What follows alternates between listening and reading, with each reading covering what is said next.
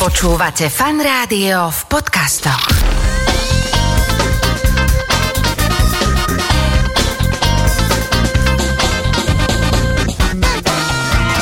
Nedelná talk show so Šarkanom. Začína sa nedelná talk show, počúvate Fan Rádio, kdekoľvek sa nachádzate, tu v štúdiu Fan Rádia už oproti mne sedí pán profesor Pavol Alexi, vedúci oddelenia plastov, kaučuku a vlákien na Fakulte chemickej a potravinárskej technológie es té ú v Bratislave. Vitajte. Ďakujem pekne. Dobrý deň. Pre nás lajkov v podstate zaoberáte sa plastami na takej celkom akože vysokej úrovni. Prídeme postupne k tomu, že máte dokonca aj zo pár svetových patentov. Hovorí sa dokonca v súvislosti s tým, čo robíte v mnohých aj odborných médiách, že to je vynález možno desaťročia, možno štvrtstoročia, naozaj je to veľmi vážne prezentované, ale vy ste veselá kopa a za ten čas, kým sme teraz začali sa tu spolu rozprávať, tak poďme postupne na to, že čo sú tie plasty, ako vlastne vzniká plast, či je plast dobrá vec, zlá vec, lebo v súvise s tým všetkým, čo teraz treba urobiť pre túto planetu, sa väčšinou to tak v negatívnych konotáciách skloňuje. Áno, v súčasnosti sú plasty snáď najväčší strašiak ekológov, pretože tvrdia, že, že plasty treba odstrániť zo života, nemáme ich používať. To sú tie extrémne samozrejme postoje. Fú, no otázku ste dali takú širokú, že a koľko dní máme na to? Áno, ono sa to vyučuje u vás na škole niekoľko rokov a je veľa skúšek z toho, ale e, tak... E... Skúsim stručne, skúsim stručne. Keď hovoríme o plastoch, tak treba povedať, že sú to materiály, ktoré patria do skupiny polymérov, čo je už asi menej frekventovaný pojem pre bežných ľudí, ale sú to teda látky alebo zlúčení s obrovskými molekulami, ktoré tvoria prevažne živý svet, to znamená aj my dva, ako tu v štúdiu sedíme, sme celkom pestrá zbierka polymérov. Čiže ja teraz ako som, mám polyméry v sebe? Nie, vy ste polymér. Ja som polymér. Vy ste niekoľko polymérov. Ja tiež, nebojte sa. To je veľa pekná prezývka. Alebo ty polymér jeden. Polypolymér. Polypolymér. E, niekoľko polymérov. Áno, čiže, čiže nie je to nič, čo by táto planéta nepoznala. V podstate základ vzniku života je dé en á, alebo respektíve er en á, ako najjednoduchšia forma niečoho organického, čo môže žiť, a to je polymér, takisto. Mm-hmm. A plasty sú jedna skupina tých polymerov. My ich všeobecne delíme na tie polymery na plasty, tie sa potom ďalej, ďalej ešte delia, a to nechcem ísť do podrobností, plasty a elastomery alebo kaučuky. Takže toto je tá skupina látok a tie plasty, ktoré ľudia poznajú pod bežným názvom plasty, uh-huh. sú vlastne syntetické plasty, pretože tie polymery plasty si vytvára príroda ako prirodzený materiál a v istom období sa človek naučil vyrábať napodobeniny týchto materiálov, čiže, čiže tie syntetické polymery a aj plasty, pre, prevažne tá z ropy, zemného plynu a z týchto surovín. A vtedy vlastne nastala tá éra v úvodzovkách týchto syntetických plastov, alebo aj bez úvodzoviek plastov, ktoré zrazu začali mať trošku iné, lepšie vlastnosti ako bežné materiály a aj sa odlišujú od tých prírodných polymerov. A tam je asi celý ten ekologický kameň úrazu, že tie prírodné polymery, ako ste vy, ja... ja sa rozločím. Presne tak, lebo viete, dnes sa hovorí, že recyklácia je spásonosná a ideme teda preferovať recykláciu a ju preferujeme, čo je v poriadku samozrejme. A viete, kto je najlepší a najväčší recyklátor na, na tejto zemeguli? Asi človek. Ako... Nie, sama príroda. Je, áno, že vlastne... No, prax si na prax sa obrátiš, o tom to je, to už, to už v Biblii bolo napísané. Preto všetko živé musí zahynúť, aby sa zrecyklovali základné prvky, aby mohol vzniknúť nový život. Takže toto príroda pozná. No a celý problém tých syntetických plastov je v tom, že my ako ľudia sme vytvorili polyméry, ktoré príroda nepozná. A tým pádom ich nevie rozložiť, lebo tie mikroorganizmy nemajú enzymy, ktoré by rozkladali tie syntetické plasty. Čiže s plastom, kým fungujeme, nie je problém. Problém nastáva vtedy, keď mu skončí jeho recyklačný cyklus, ak som správne pochopil. A odhliadnúc od toho všetkého, čo sa o plastoch hovorí, dá sa svojím spôsobom povedať, že uh, plasty môžu byť aj ekologickým materiálom vo, vo svojej podstate, fantastickým až ekologickým materiálom. Ako toto vysvetlíme? Tých dôvodov je tam niekoľko. Fantastický alebo veľmi výhodný je preto, že tým, že sa nasyntetizovali, pripravili nové materiály s novými vlastnosťami, tak to otvorilo širokú škálu nových aplikácií, čiže niečo nepoznané, čo nebolo. Poviem len jeden príklad pre tých, ktorí chcú plasty tak extrémisticky, by som to povedal, odstrániť zo života, že potom by sme tu nesedeli ani my dvaja, pretože elektrika, elektronika a vôbec všetko je závislé od plastov. Ako keď mm-hmm. chcete priviesť niekam elektrinu, potrebujete kábel, to znamená meď ako vodič a izolant. Izolant je plast. Mm-hmm. Bez toho by plošné dosky, tam máte reaktoplast, takisto... Ja tu mám počítač, ktorý celkom vyzerá... Bez, bez plastov mm-hmm. nebude fungovať, ne, neviete to nahradiť drevom, železom alebo čímkoľvek, nejde to. Čiže to sú tieto aplikačné veci. Ďalej, prečo taký fantastický? Pretože má oveľa nižšie spracovateľské teploty, že keď chcem pretvarovať hmotu plastu na nejaký výrobok, potrebujem oveľa nižšie teploty, ako treba železo alebo podobné, už len... poviem príklad, spracovanie plastov, kde si rozpätie teplo do stopäťdesiat do, dajme tomu, tristo stupňov, podľa toho, ktorý, železo tisícpäťsto, tisícšesťsto, sklo podobne, čiže keď hovoríme o energetickej náročnosti, tak... Ak sa bavíme o uhlíkovej stope, tak rozhodne pri výrobe, spracovanie, tak ten plast to vyhráva, že... Určite. Na mnoho desiatok percent, hej? Určite áno, nechcem povedať, že ju nemá, pretože syntetický plast ju má, nakoniec aj chleba má uhlíkovú stopu, takže treba si uvedomiť, že, že asi bez... tohoto momentálne nejde, lebo energie nemáme bez uhlíkovej stopy. Ale samozrejme, viete, keď som spomenul to železo, tých tisícšesťsto stupňov, to nie je len tá teplota. Železo, tí, čo si trošku pamätajú, možno ešte zo základnej školy, potrebujete železnú rudu a koks. Áno, treba to redukuješ... vykúpať niekde, treba to doniesť. No, ale priamo pri tej redukcii železa zo železnej rudy vám vzniká priamo oxid uhličitý, ktorý je fosílny a globálne oteplovanie. Mm-hmm. Čiže tam sú aj tieto vedľajšie aspekty, tiež to pri tom plaste nie. Ďalšie odvetvia, keď ste povedali ekológiu, čiže tá primárna ekológia v uhlíkovej stope pri výrobe, sekundárna ekológia, zoberte si dopravné prostriedky, dnes by boli oveľa ťažšie nebyť plastov. To znamená, samotné auto má veľký podiel plastov na tej svojej konštrukcii. Čiže tá hmotnosť samotná, ale to máme aj pri tých obaloch, kam sa to, za chvíľku dostaneme. To som tiež chcel povedať, že jednak čo preváža a mm-hmm. kto to preváža. Ťažké auto, ťažký obal, veľká spotreba fosílnych palív a tak ďalej. Uh, no a v neposlednom rade teda treba povedať, že ťažko bať, kam to zaradiť, ale samotný život ako taký ľudský je závislý od plastov, aj po tej medicínskej stránke. Ja som tiež nedávno mal jednu prednášku, kde som sa snažil vysvetliť, že ak odstraníme všetky plasty a zoberieme ich aj lekárom, tak ľudia začnú umierať reálne. Mm. Tí, ktorí by mohli prežiť. Nemyslím zdraví, že zomru za to, že nie sú plasty, ale tí, ktorých treba zachraňovať, ktorým treba zachraňovať životy. Chlopne srdcové napríklad, hej, tak majú plastový obal. No jedna aj tie všetky minikomponenty, ktoré sa používajú pri operáciách, ale zas na druhej strane sa stačí pozrieť aj na tie prístroje, vybavenie nemocníc. Veľa, veľa vecí je z plastu, veru.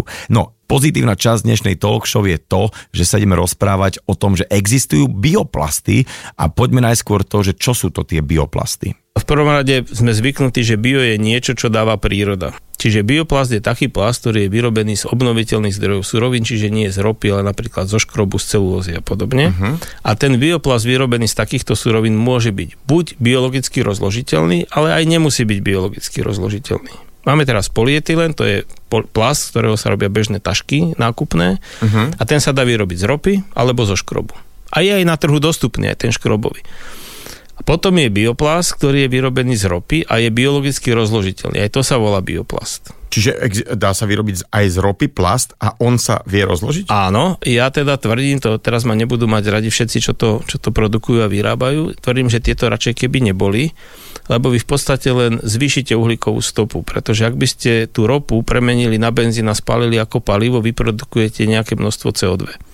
Ale ak tú ropu premeníte na polymer, produkujete cé o dva z hľadiska energií, výrobného procesu a tak ďalej. Uh-huh. A potom ten polymer necháte rozložiť, tak presne ten istý uhlík, hoci aj biologicky, sa premení na cé o dva a máte globálne oteplovanie. Čiže konečná likvidácia plastov, ktoré sú vyrobené z ropy, biodegradáciou, síce nie jednak jednej, ale predsa len vyprodukuje uhlík vo forme cé o dva, uh-huh. ktorý je fosílny. A uh-huh. to je ten problém. Čiže, čiže toto radšej, keby sa nerozkladalo. Teda a potom tak... teda máme také tie úvodovkách dobré. Tie, a... Ten ekologický top, áno, to áno. sú tie, ktoré sú vyrobené z obnoviteľných zdrojov a sú biologicky rozložiteľné. A tam sú obidva benefity. Jednak sa dajú likvidovať biologickým rozkladom. Ako si to mám predstavu, že, že, doma, že je to nejaký obal plastový alebo nejaká taška, ktorá skončí v normálnej náskladke v odpade a ona sa tam rozloží, ako keby to bola banánová šupka, len možno dajme tomu za dlhší čas? To sú dosť veľké mýty, ako ten okay. rozklad potrebuje biologicky aktívne prostredie. A to nie je len ten, ten plást, ale aj, aj ten banán, aj tá, aj tá banánová šupka, aj jablko, aj čokoľvek, keď chcete, aby sa to rozložilo, tak to musí mať biologicky aktívne prostredie. Čo to znamená? Huby, kvasinky, plesne, baktérie a podobne. Čo, keď, to je to, čo to rozkladá. Keď zahodím šupku, nechám ju ja neviem, na chodníku alebo niekde na trávniku, tak sa nerozloží, keď ju zakopem do zeme a ešte ju pokrájam ideálne tak, na čo najmenšie. Tak určite oveľa rýchlejšie. Tá, tá banánová šupka, ja to poviem na, na jablku. Okay. Ak máte ovocný sád a z jablone si otrhnete dopestované jablko, ktoré ste nikdy nestriekali, tak a necháte ho voľne na stole, tak postupne začne hniť. Keď si kúpite jablko z nemenovaného ktoréhokoľvek reťazca a podáte ho vedľa toho vášho na stole, tak to možno nikdy nezačne hniť, možno skôr zoschne. No z jednoduchého dôvodu. To vaše ste, ste nenamočili do, do prostriedku, ktorý zabije všetky mikroorganizmy. To v tom reťazci áno, aby vydržalo dlhočerstve. Mhm. Čiže aj tá šupka, ona si nesie so sebou nejaké mikróby, ktoré keď majú dostatočnú vlhkosť a tak ďalej, tak a samozrejme v tej zemi ta, sa, to, sa to rozloží. Čiže aj ten mýtus, že, že ak mám biorozložiteľný plast, tak ho hodím za hlavu a on zmizne, tak nezmizne. On naozaj musí ísť do toho aktívneho prostredia, ideálne kompost, kde teda tá mikrobiálna aktivita je veľmi, veľmi vysoká. A ten biorozklad je v podstate to hnitie. Oni tie mikroorganizmy rozkladajú tú hmotu bez ohľadu na to, či to je jablko alebo ten rozložiteľný plast. Uh-huh. A oni ho rozkladajú preto, že potrebujú sa množiť, potrebujú energiu, čiže oni používajú v úvodzovkách akoby potravu, z ktorej Aha. získavajú energiu, to je jedna časť, to je to predýchané cé ó dva. A druhá časť, ktorá sa spotrebuje na vlastné množenie, lebo ak sa má tá bunka rozdeliť, potrebuje bielkoviny, čiže oni si nasyntetizujú v tom svojom tele nové, nové er en á a dé en á a rozdelí sa bunka, to sme sa učili delením, čiže časť toho uhlíka sa zabuduje do tej biomasy a to je vlastne ten humus, ktorý z kompostu môže ísť do pôdy uh-huh. a tam sa uzatvára ten, ten rozumný ekologický cyklus, kde vy vlastne ten materiál, ktorý ste z prírody zobrali vo forme teraz tej biomasy, škrob a podobne, premeníte na plast, ten potom vrátite do kompostu, tam sa rozloží na humus a môžete to dať naspäť do pôdy.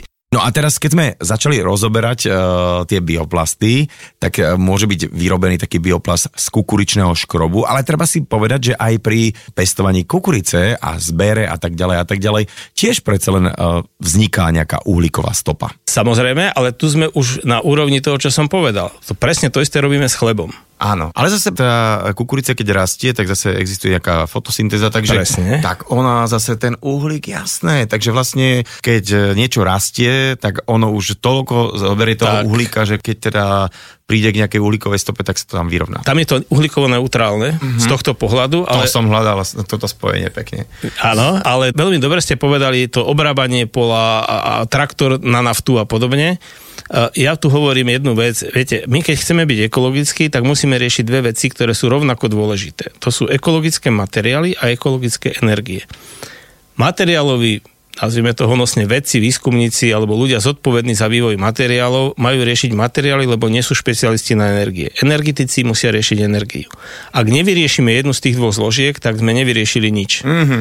Hej, čiže, čiže my sme zodpovední za materiál a energetici za energie. A toto keď sa spojí, vtedy budeme full ekologicky. Čiže my tú energiu proste potrebujeme, či, či sa nám to páči, alebo nie. Čiže naozaj, keď energetici budú makať na tom, aby tá výroba energie uh, bola zelená. Zelená, alebo teraz znížila tú uhlíkovú stopu čo najviac. A to si teda povedzme, že výroba energie je ten najväčší koláč v rámci tej píce, ktorá sa volá, že uhlíková stopa, tak to je jednoznačne najväčšie.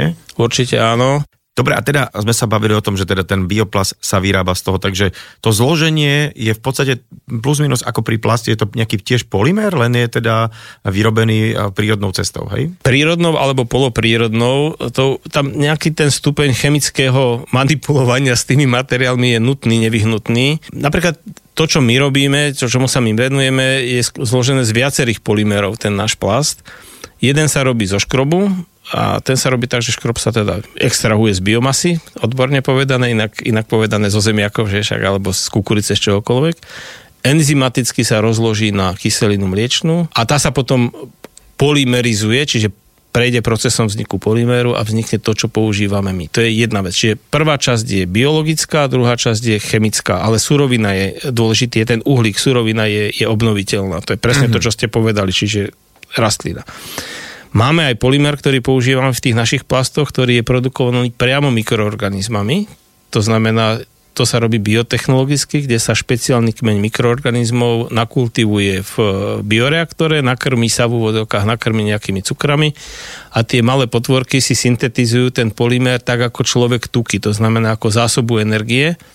A keď im spravíme vhodné podmienky, tak do štyridsaťosem hodín až deväťdesiat percent ich suchej váhy je tento polymér. Mm-hmm. A ten sa len vyextrahuje a môže sa, môže sa používať. A teda ako by sme mali e, narábať s bioplastom a na čo sa dá použiť? V prvom rade potrebujeme ten ideálny plast. Asi sme si ho zadefinovali veľmi presne, to znamená, ideálny plast je taký, ktorý je z obnoviteľných zdrojov, je biologicky rozložiteľný, aby mohol ísť naspäť vo forme živín do, do pôdy. A pridám k tomu ešte tretiu vlastnosť, v súvislosti s tým, čo ste sa pýtali, na čo sa dá použiť, musí mať aj aplikačné vlastnosti. Mm. Vlastnosti, ktoré budú, aby to nebolo aby ako... Aby to, ako... neleškal si v rohu taký ten plast, taký áno, granulát, že fajn máme, ale čo s tým? Hej? Aby to nedopadlo ako v peliškách, soudruzi z Ender niekde udelali chybu. Takže musí mať aj vlastnosti. Ak takýto plast máme, a treba povedať, že technologicky sme už tak ďaleko, že my takéto plasty naozaj máme, tak potom ideálne správanie je, aké vyrobiť z toho predmet. Ten by mal byť na viacnásobné použitie. Ja na tej direktíve zákaz jednorazových plastov nevidím nič zlé, pokiaľ sa bude rozumne používať a nebude tam to posledné slovo plastov, zákaz jednorazových, čohokoľvek. Hej. Uh-huh. Čiže aj tie plasty by mali byť tie ekologické, dizajnované na viacnásobné použitie. V tom gastrosegmente, kde je to asi najmarkantnejšie, je dôležité, aby to viacnásobné použitie zahrňalo v sebe aj hygienizáciu. Ak sa niekto z toho pohára taniera naje, mám to vo verejnom stravovaní, tak to musí prejsť umývačkou aspoň nejakými deväťdesiat až sto stupňami, aby, aby to bolo hygienické. Aby nestatil vlastnosti, neohol sa, nič sa nestalo. Čiže, presne. Okay, čiže musí mať vlastnosti. Áno, a, a teda, ak tie vlastnosti má, tak potom urobme systém, kde to naozaj môžeme točiť a umývať. My máme jeden veľmi pekný príklad v Pezinku na základnej škole na Bielinsku, už dva roky majú poháre z bioplastu a za tie dva roky mi pani riaditeľka vravela, že zlomili nejaké tri, štyri, päť a ostatní mm-hmm. z tých šesťsto a, a fungujú a každý deň ich umývajú a je to v poriadku. Ale ako sa hovorí, že nič netrvá večne, tak ani láska k jednej slečne, takže aj ten dobrý pohár raz môže spadnúť na zem, rozbiť sa, prasknúť, ja neviem čo. Potom sú dve možnosti. Buď teda to ide do kompostu, alebo ešte na materiálovú recykláciu. Ideálne je, aby to bolo schopné aj aj. To znamená, ak je výhodnejšie z ekologického hľadiska recyklovať, tak to ešte zrecyklujeme, čiže pomelieme a znovu mm. vrátime do výroby. Keď už sa to nedá, tak potom ten zvyšok do kompostu. Ale ten, ja som si ten naše non-oilen, lebo už sa to skloňuje naozaj v rôznych publikáciách po celom svete a Slovensko je na tej mape, že veľkými písmenami, že wow, že Slovensko vyrobilo plast presne s týmito vlastnosťami. A čo teda ma ešte veľmi na tom bavilo na tej informácii, že vy vlastne viete to vyrábať aj z odpadového fritovacieho oleja. A toto som sa si akože klakol. No, je to taká polovičatá informácia. Tie baktérie, ktoré produkujú ten jeden plast, o ktorom som hovoril, inak mimochodom volá sa polyhydroxybutyrát, tak je možné vyrobiť tak, že tie baktérie dostávajú rôzne potravinové zdroje a jeden z nich môže byť aj ten starý fritovací alebo prepálený fritovací mm-hmm. olej. Treba povedať, že toto nie je naše know-how. My, to naše know-how je v kombinácii tých polymerov, čiže my nevyrábame z kukurice ani, ani z niečoho. Know-how na ten plast z fritovacieho oleja majú kolegovia v Českej republike. Uh-huh. Um, neviem o tom, že by už to bolo v priemyselnom meradle, ale áno, ide to vyrobiť, dá sa to vyrobiť, len treba to dotiahnuť do konca, čo by bolo v podstate win-win, pretože likvidujete nebezpečný odpad, treba povedať, že prepálený alebo teda použitý fritovací olej je toxický, na to uh-huh. ľudia umierajú naozaj. Nebudem menovať krajinu, kde teda na čiernom trhu sa vracajú tie oleje naspäť, zase o peniazoch, aby sme zarobili a tam bolo niekoľko úmrtí na to, že teda jedli jedlo urobené na, na takomto oleji. A nie s ním čo iné robiť. Takže toto by bolo... On sa vlastne vyliadne, on sa dá niekde skladovať a nevie sa čo s tým, lebo to je fakt, že...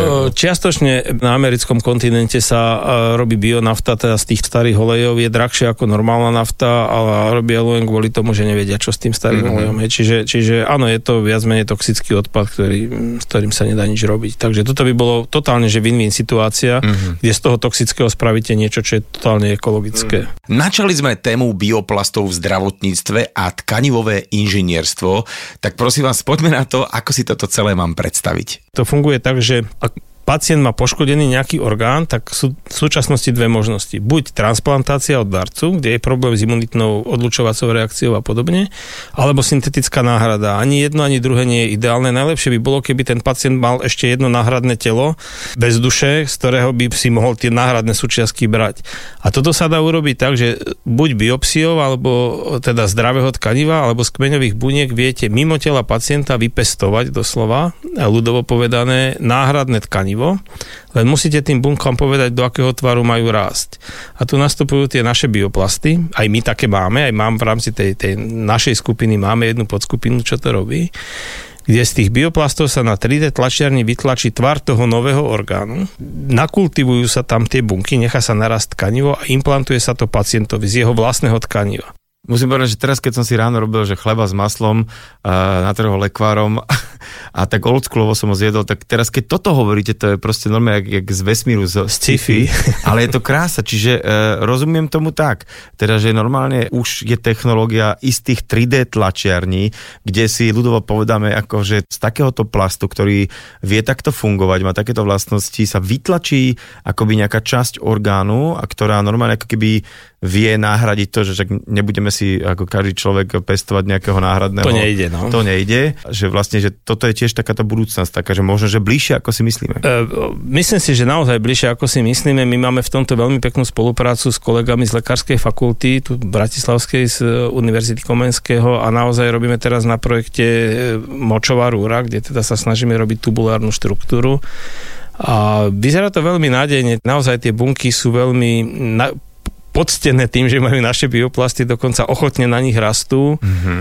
A presne o tom toto je, že potom sa to v istom štádiu implantuje a ten bioplast sa v tele pacienta normálne rozloží, enzymaticky zmetabolizuje a človek je zdravý. Ja musím, presne ako ste povedali, že keď sa pozeráme spoločne na hodiny v štúdiu, už vieme, že už to máme celkom tak akože nahnuté k obedu našich poslucháčov, ale tak na jednej strane vieme, že všetky tie termíny, kedy sa ešte dalo zvrátiť tá nejaká klimatická kríza, už sme to prepískli a že už v podstate teraz už budeme asi len čeliť, budeme sa snažiť z toho výjsť čo s najmenšími stratami a odretými ušami, ale na druhej strane ste donesli aj kopec pozitívnych správ, že teda tá technológia napreduje veľmi rýchlym tempom, aby sa tie rôzne vstupy, ktoré sú ako zlé z hľadiska celkovej ekológie, že sa to zlepšuje, maká sa na tom, a čo mňa veľmi teda teší, že Slovensko naozaj je v tomto smere veľmi, veľmi na špici. Dúfam, že aj o tomto by tie médiá mohli viacej písať, viacej peňazí mali tie vlády vám posielať, aby sme toto čím skôr dostali do praxe. Veľmi pekne vám ďakujem za váš čas. Mojím dnešným hosťom bol profesor Pavol Alexi z STUčky a teda držím palce, aby vám ten plast fungoval tak, ako má. Ďakujem pekne a ja prajem pekný deň ešte poslucháčom. V tejto chvíli už vedľa mňa sedí v štúdiu Fanrádia moja dnešná hostka Kristína Serafín Hudeková. Ahoj, vitaj. Ahoj. A ja teda si pomôžem mojim ťaháčikom, že ty si výkonná riaditeľka Živice. Mm-hmm. To je také vzdelávacie, ako to budeme nazývať, vzdelávacie no, centrum? My sme oficiálne občianske združenie uh-huh. a celý názov znie Centrum environmentálnej a etickej výchovy Živica. K tomu sa ideme hneď dostať, ale zároveň poviem, že ty si aj šéfredaktorka takého portálu Čierna labuďa. Ja, ja to sem tam tak na, naklikám, že sa len tak rozhorčím potom zbytočne, že čo všetko sa tam dá dozvedieť, tak ja som si ťa vlastne zavolal kvôli metánu, mm. pretože to je taký ten prevít, o ktorom sa málo hovorí a malo by sa hovoriť viacej, ale ešte poďme skôr na tú Živicu, lebo keď som si na vašu webovskú stránku naklikol, tak vy toho robíte pomerne dosť, že nielen teda no. vzdelávate, ale aj e, robíte med, včely, šeliče, tak poďme tak postupne, čo tam hej, Živica hej. všetko robí. To potom môžeme celé vysielanie tomu venovať. No, ja ťa stopnem. No, lebo Živica má teraz dvadsaťdva rokov, takže aha. vôbec to nie je nejaký nováčik. A začalo to vlastne celé tou environmentálnou výchovou, čo máme aj v tom názve, že vlastne naši základatelia Juro Hýbš, Peťa Ježeková a, a ďalší m, sa rozhodli ako aktivisti, ktorí chodili protestovať do Mochoviec a proste do terénu za lepšie životné prostredie, že, že potrebujú vlastne dosiahnuť, aby ľudia boli aj vzdelaní um, v tomto smere a rozumeli tým ich krokom a sami sa tiež pričinili k tomu, aby vlastne sa to tu stále nejakým spôsobom zlepšovalo, čiže bolo treba ísť aj do škôl. Takže týmto vlastne začalo v Živici, že sme začali sa venovať tej environmentálnej výchove, čiže ukazovali sme učiteľom aj deckám, ako tieto problémy vlastne otvárať. Dodnes máme najväčší program environmentálnej výchovy na Slovensku, Zelená škola, to určite mnohí poznajú, čo nás aj teraz počúvajú, lebo každý rok je v ňom zapojených skoro tristo škôl po celom Slovensku. Uh-huh. A mnohé decká si tým teda už prešli.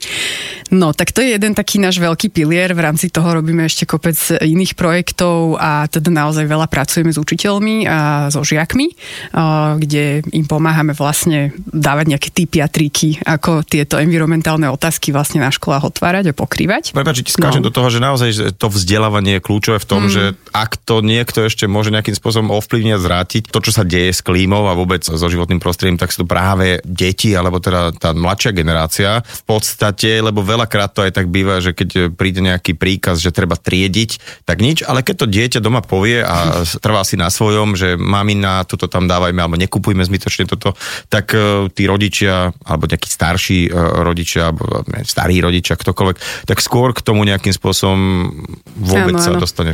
Hej, toto je efekt, ktorý často badáme najmä napríklad v tej zelenej škole, kde sa aj aktívne snažíme tých rodičov do toho všetkého zapájať a, a deti naozaj často prídu domov a začnú im vysvetľovať, čo ako treba robiť a prečo je to dôležité a je prirodzené, že my ako rodičia chceme, mm. aby naše deti boli šťastné a bolo im dobré a teda asi im možno tak lepšie ich poslúchame, ako keď nám to povie nejaký anonymný zdroj niekde od štátu. To bol v podstate aj taký ten efekt Grety Thunberg, ktorú uh-huh. tiež svet začal počúvať, možno práve preto, že bola to dieťa, ktoré ako hovorilo z tej svojej pozície. Ja som to predznačil, že dnes sa teda budeme hlavne rozprávať o metáne a pre mňa teda to bola dosť šokujúca informácia, že metán je osemdesiatštyrikrát agresívnejší pre klímu ako cé o dva, to je fakt? Je to tak, má osemdesiatštyrikrát silnejší ten efekt, mm-hmm. čo sa týka skleníkového efektu, čiže potenciál zohrievať nás oproti cé o dva, ale jeho v tej atmosfére menej samozrejme, mm-hmm. ako oxidu uhličitého.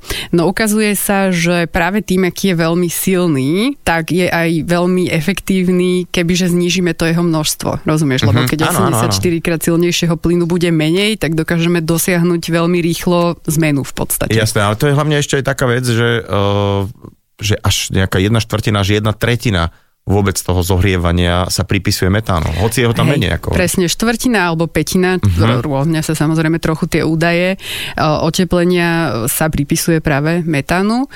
No a vidíme, že každý rok sa lámú rekordy v objeme tohto skleníkového plynu v atmosfére, čiže rovnako ako cé o dva uh-huh. aj tento plyn rastie, to jeho množstvo.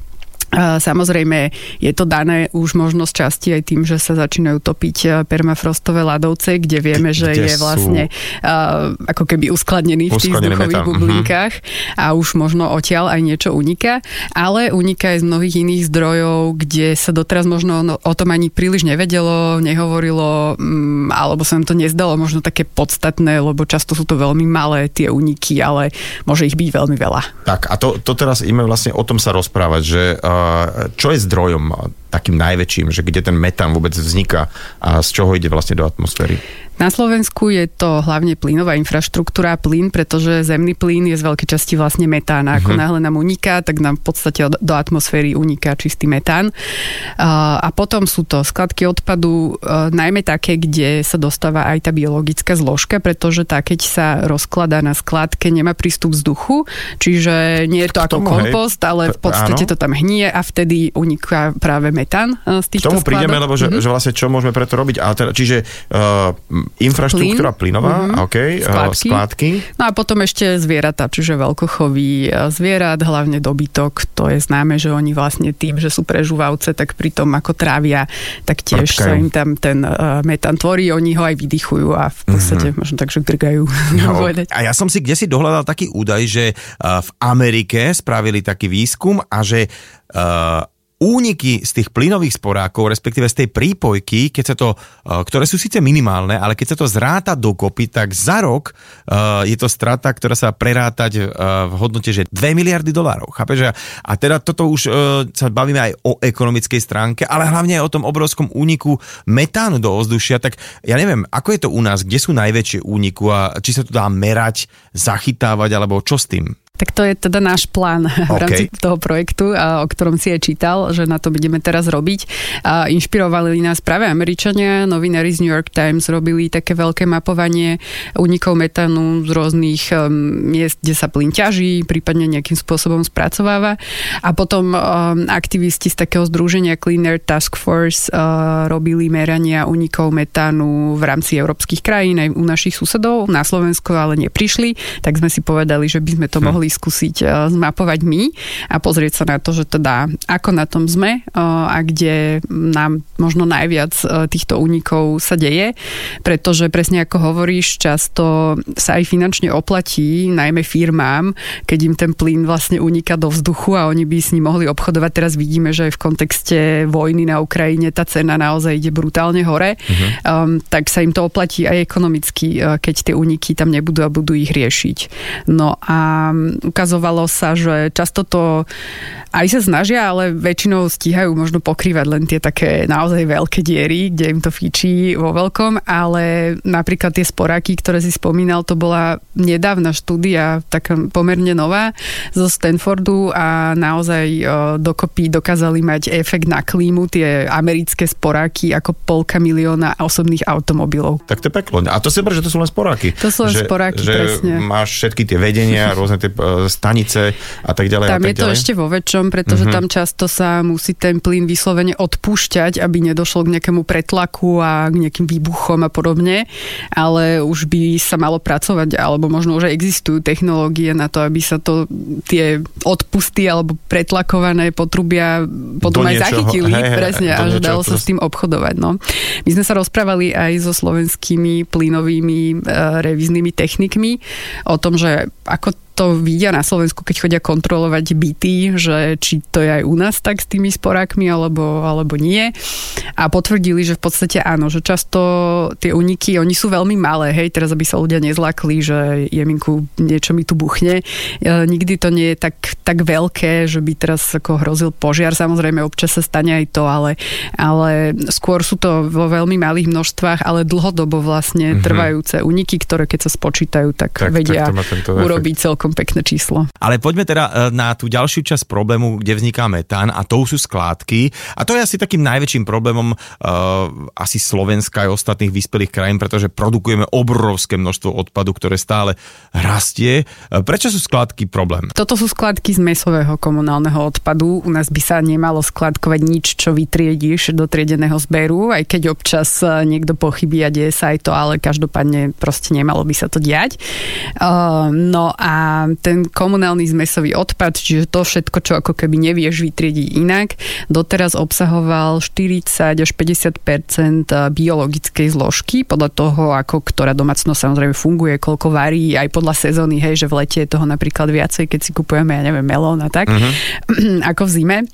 No a, a táto biologická zložka, keď sa dostane na tú skladku, tak ona má problém sa rozkladať, pretože niekto si to možno predstavuje, že veď to sa rozloží, to je príroda, nie? Že, že pohoda, lenže skladka sa vedie v inom režime, ona sa vlastne neustále utláča, aby tam nebol žiaden vzduch, aby proste to bolo čo najviac kompaktné a tým pádom ten biologický odpad sa tam rozkladá bez prístupu kyslíku, čo je problém. Uh-huh. No a vtedy vlastne pri tom, ako on hnie, sa tvorí metán, ktorý vlastne uniká do vzdušia. Čiže keď sa klasicky kompostuje, to znamená, že uh, ako si povedal, šúpky, alebo celý takýto nejaký kuchynský... Tak ten kompost sa musí prevzdušňovať. Prevzdušňovať. Práve preto, a, aby nezačal tak hniť. Hniť a smrdieť mm. a tým pádom, aby tam nevznikal metán, ale, ale že tam je to OK, ale keď sa to utláča, doslova až keď napríklad, že vyhodíš nejaký starý sveter, do toho tam je nejaký kuchynský bordel, v zmysle nejaký zvyškov jedal, tak to ešte len vie, akože niektoré tie látky vedia tak uh, začať spolu, spolu reagovať. Spolu mm. reagovať a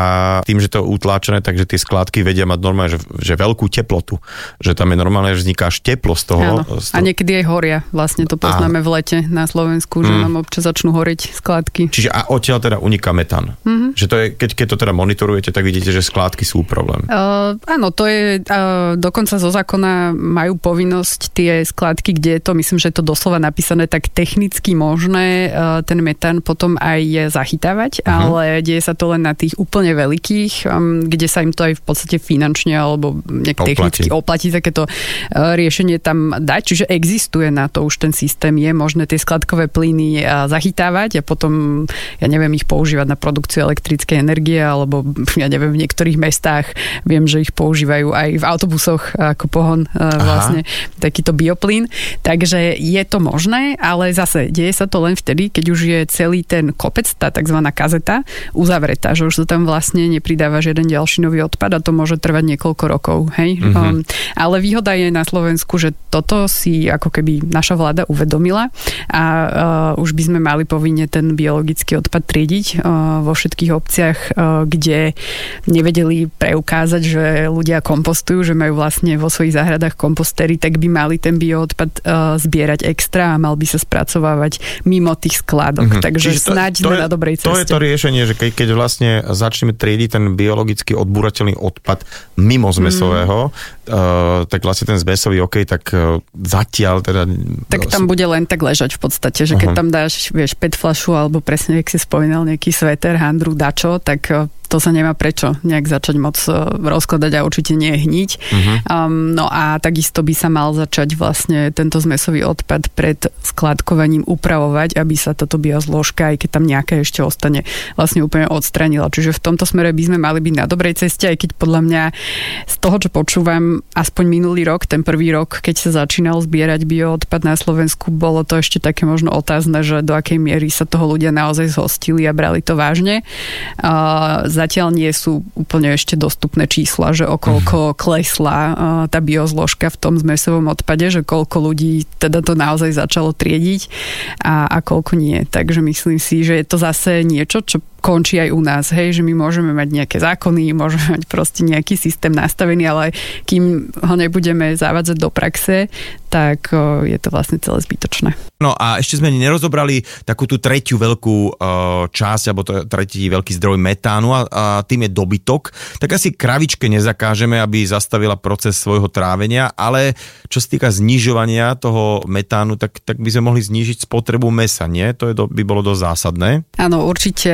Ja by som apelovala hlavne na toto. My na Slovensku viem, že konzumujeme toho mäsa veľmi veľa. Slováci zjedia ročne v priemere na osobu sedemdesiat kíl mäsa, čo je dvakrát viac ako svetový priemer. Pričom za posledných päť rokov toto číslo narastlo. Fakt. Takže my sme celkom ako vysoko, hej, v tom mm-hmm. rebríčku tých konzumentov a naozaj ani dietológovia nehovoria, že je potrebné jesť mäso trikrát za deň, hej, že, že vieme ho nahradiť tie bielkoviny a proste železo aj rastlinnými zložkami, ktoré majú tú uhlíkovú stopu alebo vôbec dopad na životné prostredie z hľadiska, neviem, znečistenia vody a podobne oveľa nižšiu. Takže je to veľmi, veľmi účinný spôsob, ako tú našu stopu na zemi zmenšiť.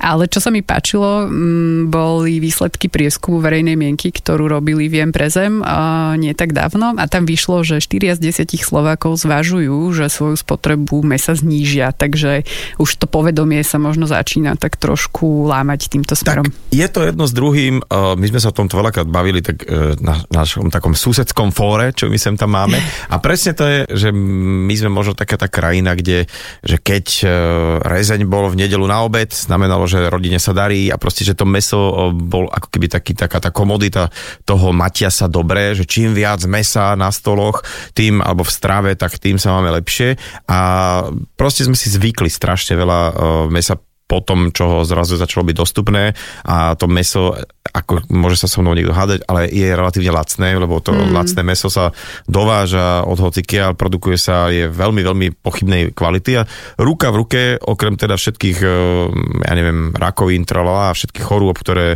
srdcovo-cievne choroby, tak sú v nejakej linke aj s tou vysokou spotrebou hlavne červeného a mastného mäsa. Takže znížiť spotrebujeme sa, ako, ako ja, niekto to hovorí, vôbec, že ako živočíšnych redu, redutarian, či čo sa... Reduce, reducetarian, hej, čiže hej, ako keby nemusí človek automaticky byť vegánom a, alebo vegetariánom, a aj keď aj robili uh, veci, tuším v rámci Lancetu, čo je taký popredný vlastne uh, vedecký magazín, tak spojili po, proste špičkových dietologov a environmentalistov, aby navrhli taký, že jedálniček pre planetu, a ak si dobre pamätám, tak im vyšlo, že jeden nejak, akože množstvo mesa vo forme jedného, jednej hamburgerovej placky mesačne a dve vajíčka by bola taká, hm. tá optimálna miera, že, je to, že dám si to, keď mám na to chuť, ale zároveň ten dopad na životné prostredie by bol udržateľný, hej? Že naozaj by sme nemuseli tu mať veľkochovy, kde, ktoré sú v podstate továrne na mäso, a mohli by sme aj tie zvieratá chovať humánnejším spôsobom, dať im priestor na pastvu a podobne, že tam je veľa aj takýchto skrytých efektov, takých tých etických, o ktorých sa až tak nehovorí. Rozprávame sa o produkcii metánu v súvislosti s dobytkom a mne napadol jeden hosť, ktorého dúfam, že zavolám veľmi skoro, aby mi to nejak vysvetlil ďalej. On teda uh, chová dobytok veľmi šetrne, humánnym spôsobom, a on tvrdí, že keď kravičky papajú pekne slamu, seno a, a trávičku, že je to OK, ale práve, že to je zle, keď sa krmia všetkými tými granulátmi a tak, a vtedy okrem tých toxických všetkých odpadov sa produkuje aj viacej metánu. Áno, ono, krávy sú zase v tomto podľa mňa také zaujímavé, že my nedokážeme stráviť trávu a oni dokážu trávu premeniť na proteíny, ktoré potom my dokážeme teda stráviť vo forme mlieka alebo teda uh-huh. mesa, keď ich zabijeme, čo je také zaujímavý ako keby reťazec. A presne to je to, čo hovorí, že keď ich krmíme rôznymi múčkami a obilninami, nerobí im to dobre na to trávenie. To je v podstate podľa mňa podobné ako pri človeku, ktorý by jedol niečo, na čo má intoleranciu, že to jeho zažívacie ústrojenstvo nie je na to uspôsobené, tak uh-huh. samozrejme, že má problémy, že ho nafukuje proste a netraví mu to dobre. Takže myslím si, že od tých kráv je to naozaj podobné. A to podobné. Sa už ani nemusíme baviť o tom, že, že napríklad prásce sú dokázateľne inteligentnejšie ako psy. Hej, a ty zober, že, že psi majú akú peknú výsadu v úvodzovkách, teda aspoň v Európe, že tu ich hladkáme a tak ďalej. A nevieme si predstaviť, že toto by sme robili. Že by sme ich jedli. Hej, alebo že by sme ich tak prevážali a že by sme tie bytunky, ako vyzerajú, a že aj, aj táto celá nejaká stránka veci uh, by sa tým, ja to ani neviem vysloviť, s tým redu tarián niečo. Proste, že by sa znížilo akože rapidne to množstvo no. mesa. Keď si povedala, že sme teda skoro raz toľko, ako je svetový priemer, takže na polovicu sa dá podľa mňa úplne hravo, ako každý človek, ktorý uh, je meso a chutí meso, tak na polovicu stále by ho ešte veľmi veľa jedol, dá sa povedať. Áno, dá sa povedať. My napríklad máme vzdelávacie centrum, také centrum, kde robíme workshopy a semináre na Zajžovej, a máme tam vlastnú kuchyňu, ktorá je vegetariánska uh-huh. a ľuďom to väčšinou ani nehovoríme, keď ku nám idú, že vlastne budú mať bezmesitú stravu, jednoducho veď dostanú najesť. A kedysi boli z toho takí akože strese mnohí, hej, keď išli ku nám prvýkrát, doniesli si milión klobás, že aby to náhodou akože zvládli, Prežili to tam to. prežiť ten víkend a neumreli od hladu alebo niečo, ale tá kuchyňa väčšine, naozaj, že absolútnej väčšine ľudí hrozne chutí, objavujú, že dá sa to vlastne urobiť aj bez toho mesa, takže sú zasytení, že sa cítia fajn, dobre im trávi, proste je to chutné. Dokonca cez koronu, keď sme museli mať zavreté, nemohli sme robiť workshopy, tak moji kolegovia vydali kuchárskú knihu receptov a je hrozne populárna, že mm-hmm. kde si to kupujú, varia si ich doma. Takže podľa mňa aj takéto nejaké podujatia sú veľmi dobrý nástroj na to, že keď to človek ochutná a vyskúša, tak zistí, že vlastne dá sa to. Samozrejme, nie je úplne asi všetko, vieme napodobniť, ale... Ja tak napadlo, že vieš, teraz je tesne pred dvanáctou a že mnohí ľudia teraz klepotú tie rezne. Doma rezne. Ale tak dobre, tak dajme tomu, že nedeľa je nedeľa, že raz za časť, alebo neho, však nikto tu nehovorí o tom, že, že nejedzme mäso, ale že výrazne znížiť spotrebu mäsa by bolo akože win-win pre všetkých. Aj pre tie zvieratá, aj pre nás, aj pre zdravie a na konci dňa aj, aj toho metánu by bolo rozhodne menej. No ja ti veľmi pekne ďakujem za tvoj čas a uh, budem držať palce s tým projektom a viem, že však uh, ste organizácia, ktorá sa musí nejak vyfinancovať, takže nech aj nájdete prostriedky na to, aby ste tento monitoring mohli urobiť, aby sa to teda vedelo, že kde ten metán uniká, kde sa to dá nejakým spôsobom ošetriť, a bolo by to veľmi veľmi správne, aby sa takýto nebezpečný teda plyn pre vlastne našu planétu dalo nejakým spôsobom skrotiť. Ešte raz ďakujem veľmi pekne. Mojím dnešným hosťom bola Kristína Serafín Hudeková. Ahoj, ďakujem pekne. Nedeľná talk show so Šarkanom. Talk show so Šarkanom v premiére každú nedeľu od desiatej do dvanástej vo Fan rádiu.